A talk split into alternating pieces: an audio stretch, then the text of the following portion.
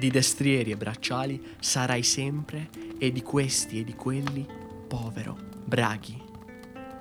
Degli asi e degli elfi che sono qua dentro, sei il più circospetto in battaglia e il più pavido nel lancio delle frecce. Non belle parole se per rivolgere a me, proprio lui, Loki in persona. E non solo a me. Alterato dall'idromele, dimenticò quanto ad Asgard alcune verità non fossero apprezzate e andassero invece taciute, custodite gelosamente, laddove tutti sanno e fingono di non vedere. Vi chiederete forse perché io paia dar quasi ragione a chi offese indistintamente gli dei al banchetto di Aegir e me tra loro. Beh, in effetti è ciò che sembra, poiché è esattamente ciò che è.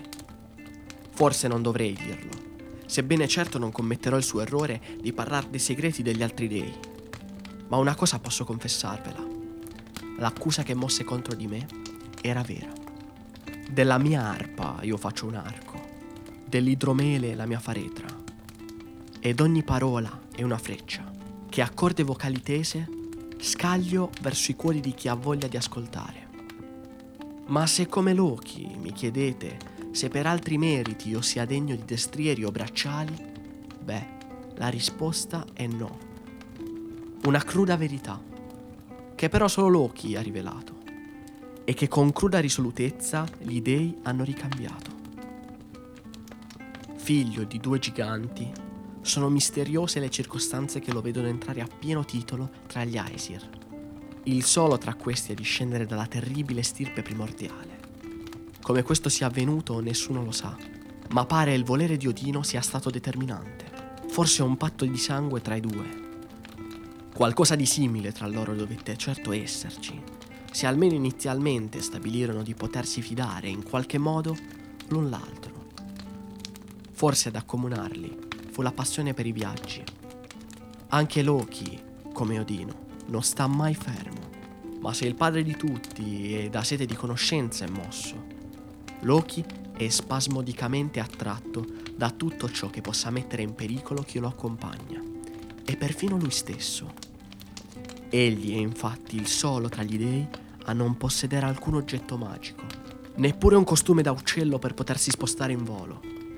Eppure, quanto più pare sprovveduto, più riesce a fare affidamento sul proprio ingegno e sulla magia. Che talvolta l'ingegno coincide con l'inganno e il fulcro del giudizio degli altri dei su di lui. Ma Loki non è cattivo, solo che forse Asgard non avrebbe dovuto restare la sua casa così a lungo. Se inizialmente, infatti, egli riuscì più volte a tirar fuori gli dei dai guai, passato un po' di tempo, divenne causa egli stesso di guai sempre più terribili, fino a farsi agente di tragedie. A causa sua avvenne il furto di Mjolnir, il martello di Thor, da parte dei giganti. Lui condurrà lo stesso Thor con l'inganno nel recinto di Gerriodr e ancora lui tenterà di rubare Brisingamen dalla dea Freya e aiuterà il gigante Fiazi a rapire mia moglie Idun. Altri misfatti dell'ingannatore potrei citare, ma due su tutti vi bastino ancora.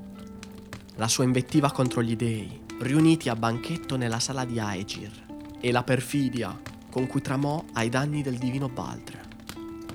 Se fino ad ora ogni divinità ad Asgard poté perdonare la sua buffonaggine, ciò non fu più possibile quando mise tra le mani di Odr, fratello cieco di Baldr, il dardo di Vischio che trafisse e uccise lo splendido Dio. E se verità, onestamente, ho concesso alle sue ingiurie, non dubitate se con altrettanta onestà vi dirò che mai ciò gli sarà perdonato.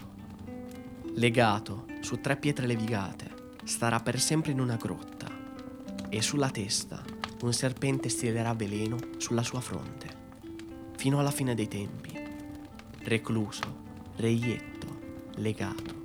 Questa sarà infine la sorte che Loki condividerà con la sua mostruosa progenie, almeno fino al giorno in cui, proprio colui che venne accolto dagli dei, si libererà e guiderà l'armata demoniaca di giganti e di suoi figli, per vedere Asgard inghiottita dal congiunto di Surtr. Fino ad allora Loki è legato, ad ogni suo sussulto la terra trema e ogni goccia di veleno accresce la sua vendetta. Egli trama e gli dei si preparano ad affrontare ciò che verrà. Ma vorrei vi restasse ben chiaro che Loki non fu sempre solo questo. Quello spensierato buffone, prima che l'invidia lo corrodesse come poi avrebbe fatto il veleno, io lo ricordo e mi piacerebbe che l'aveste conosciuto anche voi. Forse vi racconterò di quando lui, solo tra gli dei, riuscì a far ridere la fredda Scadi, per la gioia del suo disperato marito Njord, così che possiate comprendere. Ma ora, già la rugiada bagna l'erba, e Skinfaxi galoppa splendente. Questa storia è finita, ma presto canterò ancora.